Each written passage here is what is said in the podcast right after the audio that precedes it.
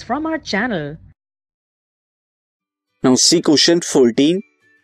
Question is, list any three advantages of using solar cooker of cooking instead of fossil fuel.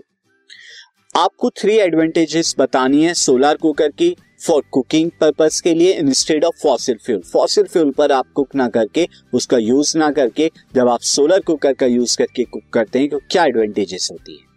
So first advantages है solar cooker won't burn, आपका खाना जलाएगा नहीं solar cooker, and change the flavour of the food, और change भी नहीं करेगा flavour of the food, क्या रहेगा बहुत बहुत कम आपका चेंज होगा, ओरिजिनल फ्लेवर में ही फूड रहता है.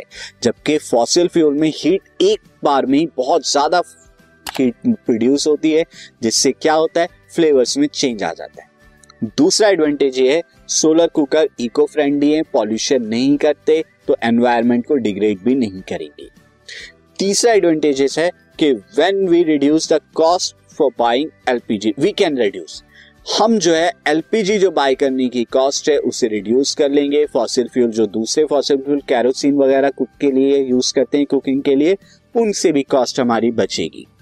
And we can reduce usage of electricity, अगर हम हीटर्स वगैरह का यूज करते हैं तो इलेक्ट्रिसिटी भी सेव होगी. ये तो कुछ एडवांटेजेस थे सोलर कुकर के फॉसिल फ्यूल के ऊपर.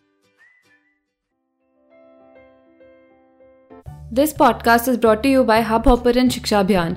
अगर आपको ये पॉडकास्ट पसंद आया तो प्लीज़ लाइक, शेयर और सब्सक्राइब करें, और वीडियो क्लासेस के लिए शिक्षा अभियान के यूट्यूब चैनल पर जाएं.